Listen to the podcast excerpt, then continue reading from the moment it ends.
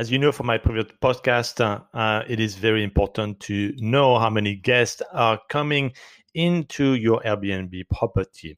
And for this, uh, you should put a video doorbell. There are different brands out there. The one I use is the Ring Video Doorbell. And um, you need to pay a subscription plan to have the video recorded and sent to you on a regular basis so that you can monitor actually in real time who is coming to your unit. And if there is more than two guests and you want to charge for the third guest, then you have the evidence. And Airbnb love to see that evidence. It's not he said, she said, the guest said, no, we were two, you say, no, you were three.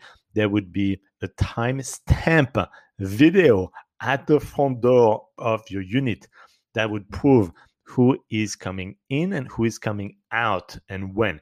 So it is very, very important to have this evidence.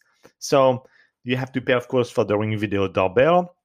You can see the price and various discounts at various times of the year.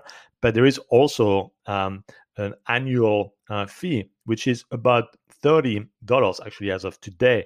It is $30 per year. And this is a no brainer. Think about it $30 per year for the Ring Video Doorbell um, subscription plan to know um, how many uh, people are coming to your unit every single day that you have a check in. Well, think about it. If you charge $50 for the third guest and one guest lied for one night, well, you more than pay for the entire year of the subscription plan of the Ring Video Doorbell because you got 50 bucks just for that one extra guest for one day, and the annual plan for Ring is 30 bucks. So no brainer. Definitely, definitely do it.